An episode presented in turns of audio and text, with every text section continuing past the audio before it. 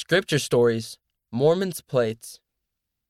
In Book of Mormon times, people didn't have books or computers like we do now, so they wrote important things on thin pieces of metal called plates. Prophets like Nephi, Alma, and Ether wrote on lots of metal plates. They wrote what happened to their people. They wrote about the gospel of Jesus Christ. God asked a prophet named Mormon to gather the most important parts from all of these plates. Mormon and his son Moroni wrote them all on a set of gold plates.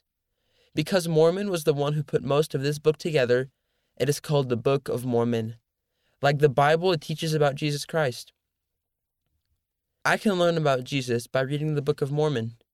Even though these prophets lived long ago, their words help me today. End of Scripture Stories, read by Enzo Patello.